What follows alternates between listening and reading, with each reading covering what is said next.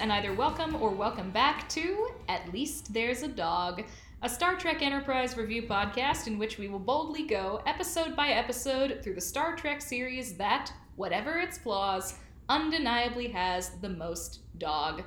We are your hosts, Mandy and Josh, and on tonight's show, we will be discussing episode 11 Silent Enemy, which is an episode that has nothing whatsoever to do with farts. I think that's for the best. Yeah, is it though? Is it? The episode wasn't offensive or smelly. It was I just guess. boring. Well, maybe it would have been better if it had been one of those two other things. Mm, I think we might differ on that one. At least we would have had like a lot of fun trash talking it. we'll still have some fun. I guess. Uh, so the last episode, you might remember, we uh, lavished a great deal of praise upon, and let us just say that uh, they did not go two in a row. It's pretty clear which of the two episodes they put any effort into. Oh yeah, this episode was an afterthought. Like, does this episode even count as an afterthought? This episode felt like this was a collection of like B stories that B stories and C stories. yeah Like this is the episode equivalent of backwash. Cold Front was like a nice, slow draft of your favorite drink on a hot summer day, and this episode is the backwash. Mm. You don't You're- seem you're- pleased by this image. no but you're not wrong either No, I'm not. Well, may as well talk about the episode because otherwise we might have to talk about another podcast.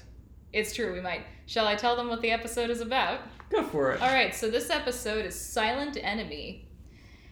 When we open, Captain Jonathan Archer is having a parent teacher conference with the extremely British parents of one Lieutenant Malcolm Reed, trying to learn one of the great secrets of the universe. What is Malcolm Reed's favorite food? This is a real plot of a real episode.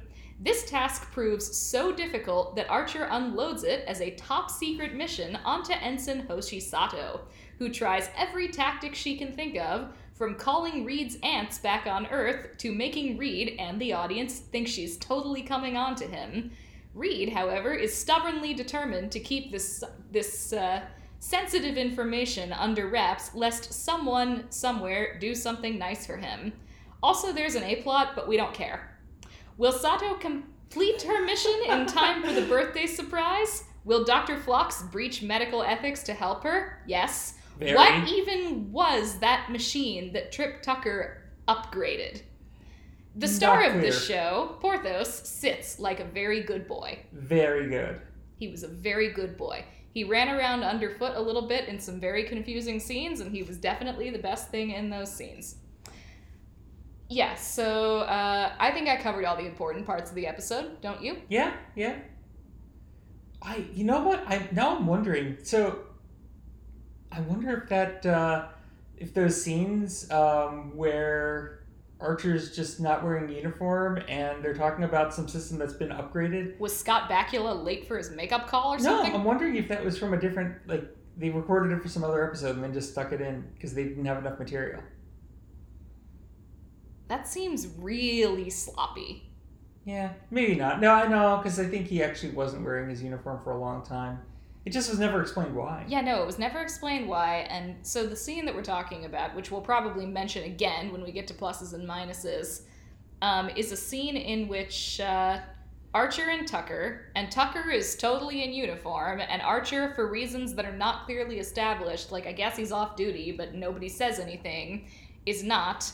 And He's- are they in Archer's Like I think, quarters? I think he was taking. Uh, no, those were they're walking around the hallways. Okay, yes. So was He he, was taking taking- Porthos for a walk? I think he was taking Porthos for a walk. Okay. Why do you? I guess it makes sense to take Porthos for a walk throughout the ship. Yeah, you don't have like- a holodeck. Yeah, where else are you going to do it? You can't go outside. Yeah, Where does Porthos? don't think about it too hard. No, I'm going to think about this hard. I'm sure they have ways of coping with it. Like, did they just like? I'm sure Archer is very responsible and has a do they have like a little substantial grass room? supply of doggy bags. Like, do, do they have like a room somewhere on the ship that's just got like a square of grass? I'm guessing Archer has those like puppy pads in his quarters. And, you know, probably just picks it up when they're out in the hall. Can you tell that we really don't want to talk about the actual episode part of this episode? It wasn't great. No, it wasn't. Um, I guess we can say a little bit about what happened in the supposed A plot of the episode, though. Um, I mean, they run into a ship. This ship doesn't like them. We don't know why. This ship is way more powerful than they are. Um, they get boarded by some aliens on this ship, but then they make their weapons more powerful so that they can shoot the aliens and then the aliens fly away and we don't ever find out what they want or why they were so hostile. hmm Yeah. That's it. Like the A plot was well, like it's a little bit more complicated than that. Like yeah, the aliens never get a name, never get a motivation. They are obviously CG aliens. You thought they looked like the ones from the movie Signs. Um, Like not really. Anybody who like it was I honestly were- thought more like Mars Attacks. Really? I think Signs is closer than Mars Attacks. Eh, Like I was thinking mainly that they were tall and skinny like the aliens from Signs. If Mm. I I haven't seen Signs in years, so if I looked closely at the aliens from Signs, I would probably go, "What was I thinking?" But yeah, never. um, But anyway, um, the episode was. Go ahead. Sorry. The other part of that is because of this, uh, Trip and Reed have to uh, upgrade, have to install their uh, phasers like pronto. They The were phase gonna cannons. phase cannons, right? They were gonna go back to Earth to uh, to have it done. And then they're like, "Nah, nah, we can do this out here." And Archer's like, "Really? It's gonna take a week for a bunch of trained people to do this." No, we got this. And then, in, you know, perfect like Scotty tradition, like they get it done on time. Yeah, they do it even faster than they say they were going to. Yeah, which you know they should really check. Where, where were they? Like Jupiter Station, I think, is where they wanted to go. Yeah. They should check out these Jupiter Station guys. I think they might not be getting honest estimates. Yeah, that seems likely. Like you got to have a mechanic you trust. And I don't know about these Jupiter Station guys. Like yeah, they you seem like they might be ripping you off. Yeah, They seem like they might be telling you you need repairs that you don't. Yeah. Oh man, man, this hull plating. I'm gonna have to redo all this hull plating here. It's gonna take me weeks. You sure it, it looks pretty? Fun? Oh no, yeah. You see here, it's scratched. You gotta. yeah. Yeah, then they'll start like making up parts that don't actually exist that they need to replace. We're basically assuming that they're auto mechanics, CD auto mechanics. Jupiter Station Auto Jupiter Mechanics. Station. That's Yep. uh. Yeah, so uh, they don't get, have to go back to Earth, and the show's not over yet. So that all resolves itself very nicely. Yeah, but really, that plot wasn't very interesting. No, the episode was written by Andre Bormanis, who, if that name doesn't mean anything to you, he has been the science consultant for every series since TNG. I think so. Okay. Yeah, so he's the science consultant, and then every so often he writes an episode, but his episodes don't tend to be especially sciency. And you were reading something he said about why he wrote this episode in the particular way that he did. Yeah, he, he thought that, um, well, when we make first contact with an alien species, it's probably going to be really confusing. We'll probably not even know what what was going on.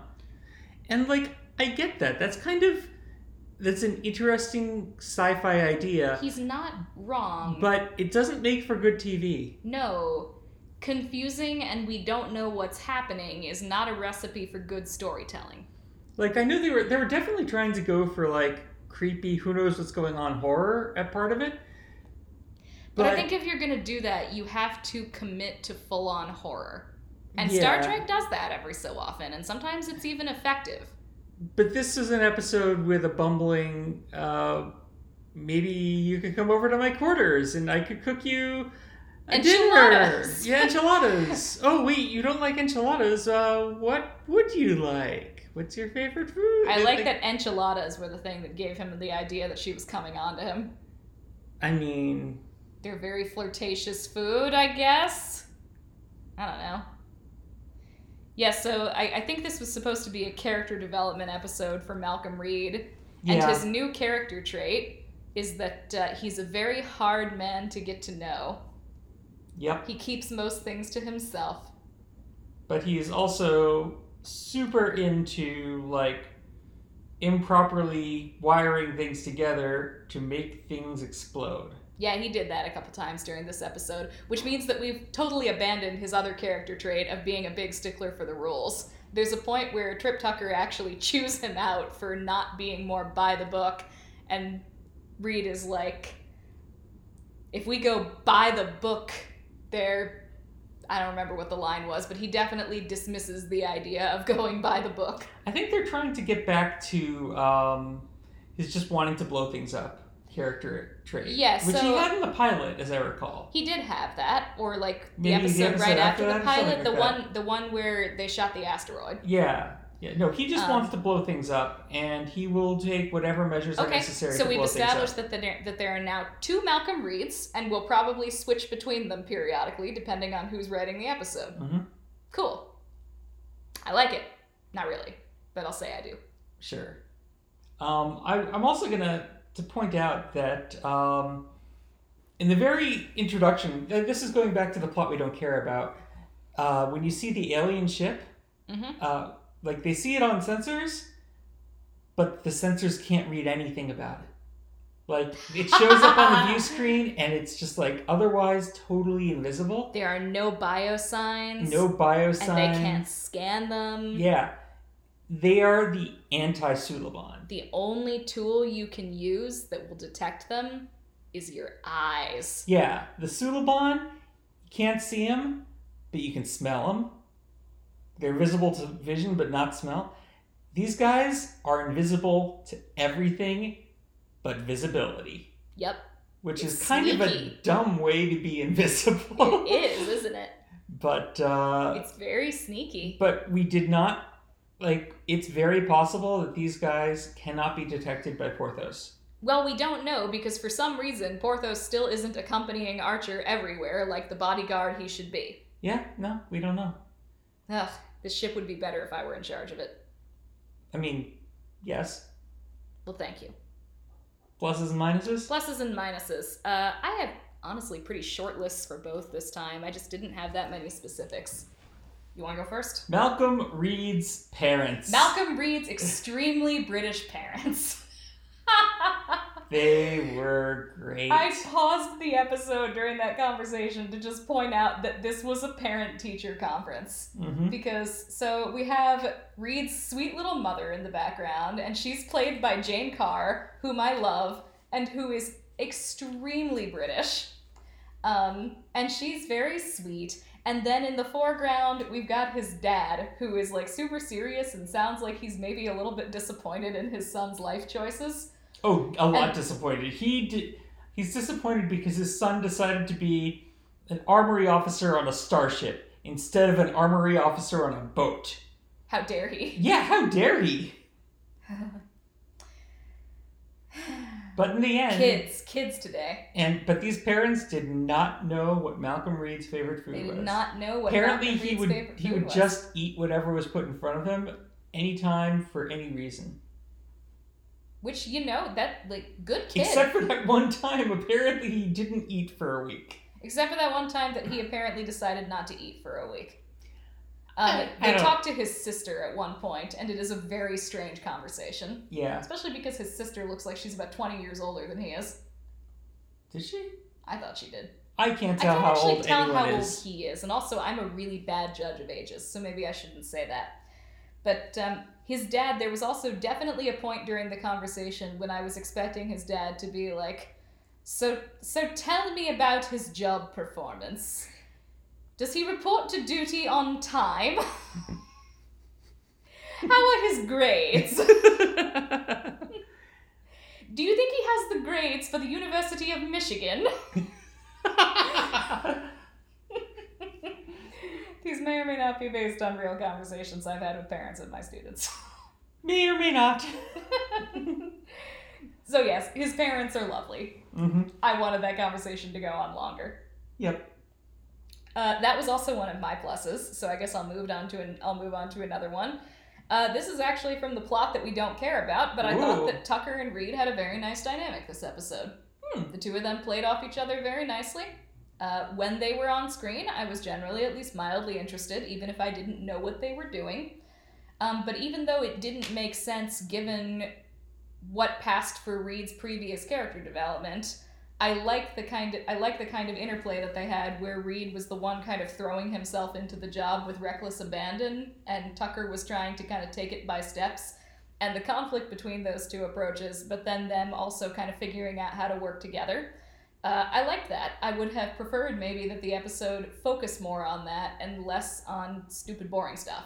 But can't have everything, I guess. Yep. Um, yeah, just in general, I enjoyed I enjoyed Hoshi's quest That was my other thing. Okay. to yeah to find the uh, Reed's favorite food. It it was fun. Yeah. Now I think it's kind of depressing that this is what the job she's given is. Like it's funny because uh, like in the beginning of the episode, Archer's like, "This is your top priority mission. You have to find out what his favorite food is," and she's like. I am calibrating the subspace buoy that's going to be allowing us to have communications in deep space. And he's like, top priority is food.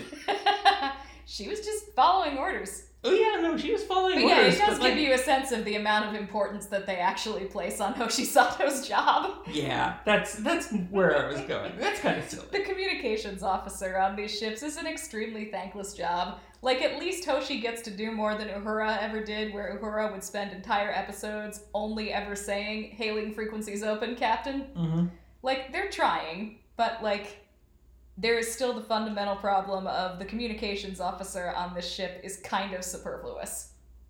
Like, that was one of the funnier jokes Oh. in Galaxy Quest. Was, uh, yes, Oh, crap, who played her? Was that Sigourney Weaver? yes, Yeah, when Sigourney Weaver's character, who was the communications officer on the totally not Star Trek ship hmm in Galaxy Quest, her entire job was to repeat back to the crew what the computer had just said. Yep, yep. And it was such a good parody of the communications officer role. If you haven't seen Galaxy Quest, you should watch Galaxy Quest. it's a good, it's a good movie. I'm pretty sure you can watch it on Disney Plus and probably some of the other streaming services. I'm not even gonna speculate. Um, but it, anyway, even though this should not have been her job, it was fun. Um, It was fun, and it was a good thing for Linda Park to do as well. I was really down on Linda Park in the first couple of episodes of this podcast. Uh, I've warmed up to her a lot. Mhm. I think that she's found more comfort with the role. Not that she's had a tremendous amount to do in the role, but uh, she was very she was very charming in this episode. And I, I thought the ending, like the way that this quest ended, was was actually quite lovely. Like it, it, It was, was that good last in a number between of all of them was cute. Yeah. No, that last scene was great. Like the um, the birthday cake delivered in the torpedo room.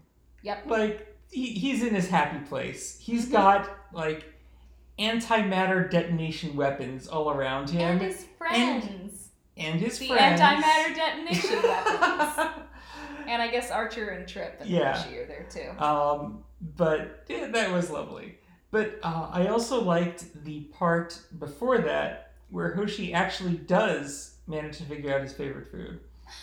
She goes this to- was great. She Oh goes to God. Phlox and she's like, "Please, I need to know anything about what his favorite food is." And Phlox is like, "Well, I've seen him eating Like, everything." he eats breakfast sometimes. yeah, that's not helpful. Like, what kind of breakfast?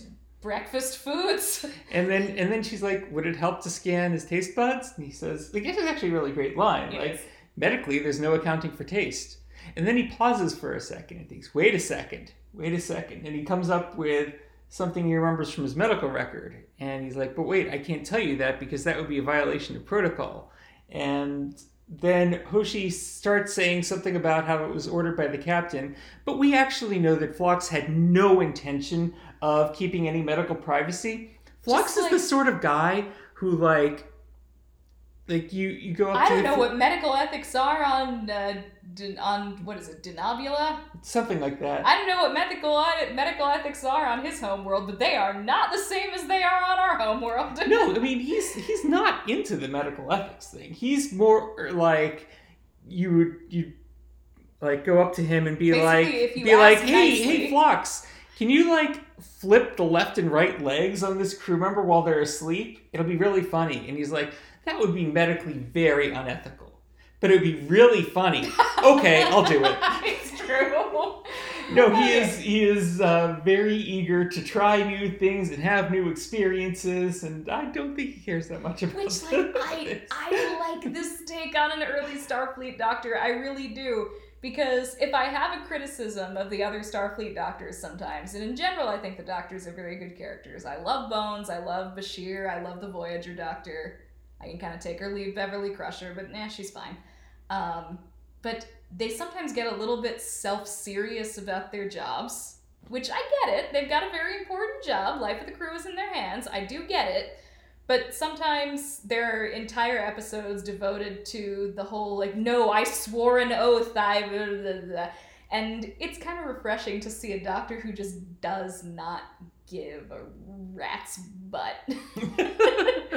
He's just like, I'm here to have fun. and the end result is a pineapple cake. A pineapple cake, which And is his favorite. It's his favorite. but I you- also really like pineapple cake. it's pretty good. You know who made that pineapple cake? Was it you? Because your pineapple cake's really good. I think it was the mysterious and never to be seen chef. Nope, he doesn't exist. It was not the chef because there is no chef. I don't know. We found out that Hoshi can cook. Maybe she made it. Maybe Hoshi made it. But there is no chef. They they reference the chef several times this episode. They do. We still never seen him. Never seen him There is no chef. or her. Who even knows? Doesn't matter Or because it. the chef doesn't exist. Non-existent things don't have genders. We should just like have a this many days since we've seen the chef like somewhere. uh, but we've never seen the chef. We've never seen the chef. Like part of me wants to go and look on Memory Alpha and see if he shows up, but part of me says no. No, don't We've ruin gotta- it. we've I am determined to. I am going to maintain my chef trutherism. We have to keep this podcast pure and uh, unimpugned by impurities, like uh, finding out if there's actually a chef. Something like that. Minuses? Uh, yeah, because I didn't have any other pluses. um, we already kind of brought this up, but just in general, the storytelling, like especially if your primary job on the show is not to tell stories, maybe just stick to like three act structure. You really can't go wrong with it. I mean, you can, but it's a lot harder to go wrong with it. Like it's kind of like we said before the idea of we don't know who these people are or what they want and we're never going to find out is kind of cool. And there was a point where actually i'm going to throw this in the plus column too. I really liked the design of the aliens. Oh, like the design of the aliens was cool. They looked very alien. I like how enterprise does its aliens so far they Mhm. generally do a lot more than just like the extremely lazy face putty that passes for aliens in a lot of star trek but they refuse to own the premise that came along with these aliens and instead uh, they like they never really felt like a threat yeah, and I it's think in- funny because they should have. Because i think they, in part it was because yeah they really should have because they were clearly a lot more powerful than the enterprise is and they clearly had stuff that could hurt the people on the enterprise they can like board the ship and do very invasive neurologically damaging body scans I hope those guys are okay. I hope so too. We didn't really hear from them after they got let out of uh, sick bay. And who knows what Phlox did to them, given his uh, concern for medical ethics. I think that as long as no one offered him a chocolate bar, he probably didn't do anything irreversible. But what if somebody did? Well, uh, let's hope not. That's all we can say. But yeah, point being, they should have felt threatening, and they never really did. And I think it was because we knew and could not suspend our belief in they're gonna get the weapons online, the weapons are gonna work, it's all gonna be fine. Yeah. Yeah, so I guess And it only works when you can forget that that's going to be the case for a little while. Yeah, that that leads kind of into my biggest minus. Like the main plot had no nothing interesting. Like the all of the challenges that they faced in the main plot were technobabble based. Yep. Like how long does it take you to set up these weapons? Will these weapons be powerful enough? Oh, they're not. But we can overload things and then we will shunt the extra energy into the gravity. pl- No, that's not interesting. Oh, yeah, yeah. Poor Connor Trinneer, and to a lesser extent, poor Dominic Keating had a lot of techno babble to deliver this week. I don't mind techno babble. Yeah, but I'm sure the actors don't love it. Maybe they all understand what the ship does. I no. Oh, okay. Oh, yeah, not not that interesting. No. Um, other techno babble related nitpicks. So apparently their bioscanners now detect DNA. Do they not? I assumed that they didn't. Okay. Why? I DNA's small. Like when you're trying to detect something far away, I assumed they were going off of things like body temperature and uh, heartbeat Oh, rate. Oh, I see what you mean. Okay. Yeah, like their their long range bioscanners apparently determined that the DNA of the guys on that ship were unlike anyone else. And like, wait, you're scanning their DNA? Guess so. That's weird. And I don't know. Yeah, I don't think that counts as a life sign. Yeah, no, that's that's that's a little more than detecting life Also, signs. you want to talk about invasive scans? Who's doing invasive scans now? Yeah. Wait. So we're reading their DNA like from this far away. Like, why do you even need to visit the? uh Why do you need to visit Doctor Phlox? Just like go out in a shuttle pod, like twenty thousand meters away. Scan Malcolm Reed. yeah, and stand here and like, good news, you're you're healthy. That's true. That's a mighty powerful tool to have on board. This is Y'all very, don't even need a doctor. this is a very minor uh, nitpick, but it's silly. It is, and it's funny. I'm glad you brought this up. Um, I have a very minor, not even nitpick, but just uh, question, sort of, which is that apparently Trip Tucker has a long dis- had a long distance girlfriend back in Pensacola because she dumped him in this episode. Uh, did you tell her that you got pregnant? I don't know which which answer I would prefer. Because uh, that might have something to do with why she's not comfortable with this relationship anymore. Either way, it's a problem. It is, isn't it? Like you tell her you got pregnant, then she'll be like, "Oh, you hussy," and you tell her you don't tell her that you got pregnant. then you got communication problems. Yeah, and there is no way that she won't find out. it's Like, gonna get around. That story is not staying quiet. no. I mean, Phlox has already gotten it published in some medical it's journals. true. Phlox has already written papers about it. Yeah. He's already issued press releases about it. And then and Malcolm Reed is going to go to Phlox and be like, Phlox, I thought we agreed we were going to keep this to ourselves. And he's like, what we did, I I totally anonymized the data. It is a unnamed first officer on the Enterprise. Also, you called him Reed just now. Oh darn it! uh, no trip. You know the unnamed first. Well, you see, I'm just anonymizing it more Ah, okay. For medical ethics, Ah. something like that. Also, poor Reed. He's allergic to his favorite food. But they have a treatment for it. It's true. They have injections he can take to become not allergic to his favorite food. That's the uh, information that um, Phlox reveals to Hoshi. Well, if if Flo- all that Phlox revealed was ah he gets an injection for something which indicates his favorite food is pineapple. Great. No, he went through the entire list of allergies that he had. the entire list of allergies. and then he has. left and then he left his entire medical record there on the screen as he walked away he did not clear the screen Oh my god, you're right. oh my god. Oh, you know how the doctor's offices have those little like protectors over the screen so you can't look at them from I an changed my mind. I love this episode. this was such a revealing episode in so many beautiful ways. Um, another thing on my list. okay. Um, so they decide at the end of the episode not to go back to Jupiter Station because, you know, the boys in engineering went ahead, the boys and girls in engineering Mhm. went ahead and fixed everything in way faster than they were supposed to. What about all the other upgrades Archer wanted? Did they forget about those or did they pull those off in record time too? Well, didn't I mean that was Redux to this episode?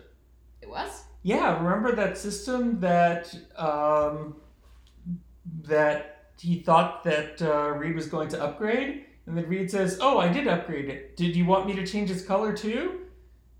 That was the thing he wanted?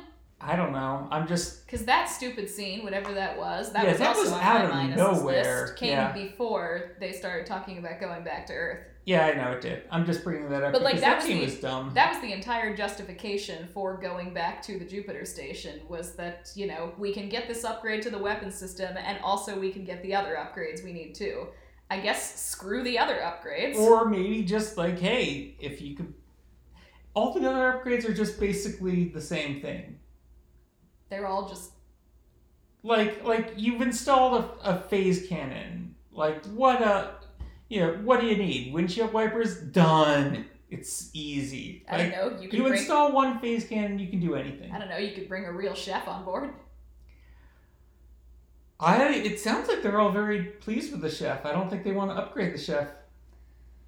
I don't know. Maybe they. Maybe the chef wants upgrades. The chef's like trapped in a teeny tiny kitchen. Like wants, you know, and, and the chef is cooking everything in a uh, little campfire pit.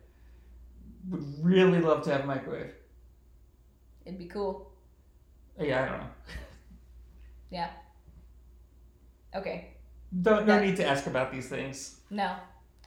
Uh, you got anything else? Um, just general. Why was Archer not wearing his uniform? Yeah. Why was he not wearing his uniform? It's never covered. It's like they it's like they left out a scene where a couple of key things were explained. I think I think that's probably what what did happen. that they just left out a scene Yeah, or that they cut a scene thinking that they didn't need it, but that that scene was actually setting the scene. or maybe the scene had to be cut because one of the camera people stumbled drunk into the shot. I don't know. That's, you could do multiple takes. or maybe they they took the scene and didn't realize that somehow didn't realize that Porthos was peeing in the background. I I don't know. But so yeah, we've talked about this scene several times, and it's just a totally nonsensical scene near the beginning of the episode. yeah, we don't know why it was there. Archer, Porthos is running around being a good boy, and Archer and Tucker are talking about something, and then they stop in front of like a box in the wall that we can't even clearly see. And Archer's like, I thought you were gonna upgrade this. And Tucker says, I did upgrade it. These are the upgrades. Do you want me to change its color? And then they have a little laugh, and then they walk into engineering. Yeah, don't know. And just, what was that? What happened? It's a, it's a great mystery. Also, we could have cut that scene, and it wouldn't have changed anything. Completely correct. Well, the dog was in there. The dog was in another scene too. Yeah, I mean, So uh, it but still come on, okay. more more screen ti screen time for Porthos. I know. Or they could have, you know, had that moment lead into a completely different scene that wasn't dumb. Yeah, sure. Okay, But yeah, that's uh that's Silent Enemy. that's Silent Enemy. We have a Kirk Award to bestow. Ooh. So, if you are joining us for the first time, every show we bestow the James Tiberius Kirk Award on the character who spends the episode keeping the Star Trek legacy alive by doing the best William Shatner impersonation. I think we have a pretty clear winner for this week. Uh, who? Captain Jonathan Archer shot a camera while right. delivering a macho speech You're right. about how humans never give up. Yep. That happened. Like, it's the low hanging fruit, but that's gotta get it. Congratulations. So, congratulations, Captain Archer. You get it back this week. Yep. He shot a camera. Mm-hmm. Anything else about this? About the episode, no. No.